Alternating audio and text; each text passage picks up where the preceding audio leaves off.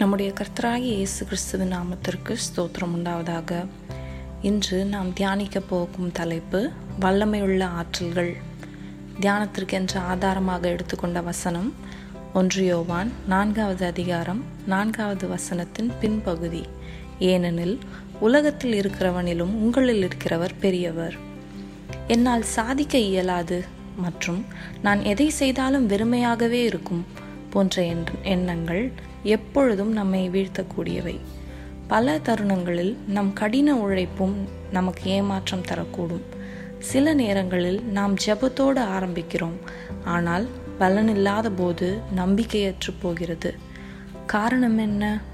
நாம் ஜெபிக்கும்போது வல்லமையோடு ஜெபிக்கலாம். ஆனால் ஒரு சிக்கலை அல்லது ஒரு சூழ்நிலையை எதிர்கொள்ள அதே வல்லமை இல்லாதிருக்கலாம்.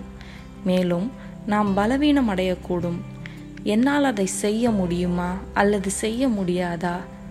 என்னால் அதை சரியாக செய்ய முடியுமா இல்லையா? என்பது போன்ற பல கேள்விகள் நம் மனதில் எழும்.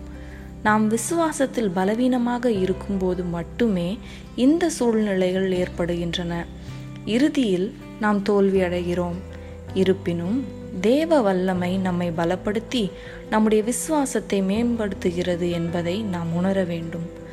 மாம்சத்தின் இச்சைகளும் ஜீவனத்தின் பெருமையும் நம் ஆற்றலையும் திறன்களையும் குன்றச் செய்யும் பொழுது நம்மில் உள்ளவர் உலகில் இருப்பதை விட பெரியவர் என்ற நம்பிக்கை நம்மை வலுவாக்கும் திறனடையச் செய்யும்.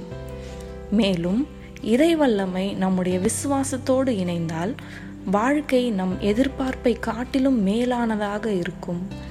விசுவாசத்துடன் கூடிய வல்லமை என்பது ஒன்றை செய்து முடிக்கக்கூடிய உறுதியான வாழ்க்கைக்கு அடித்தளமாகும்.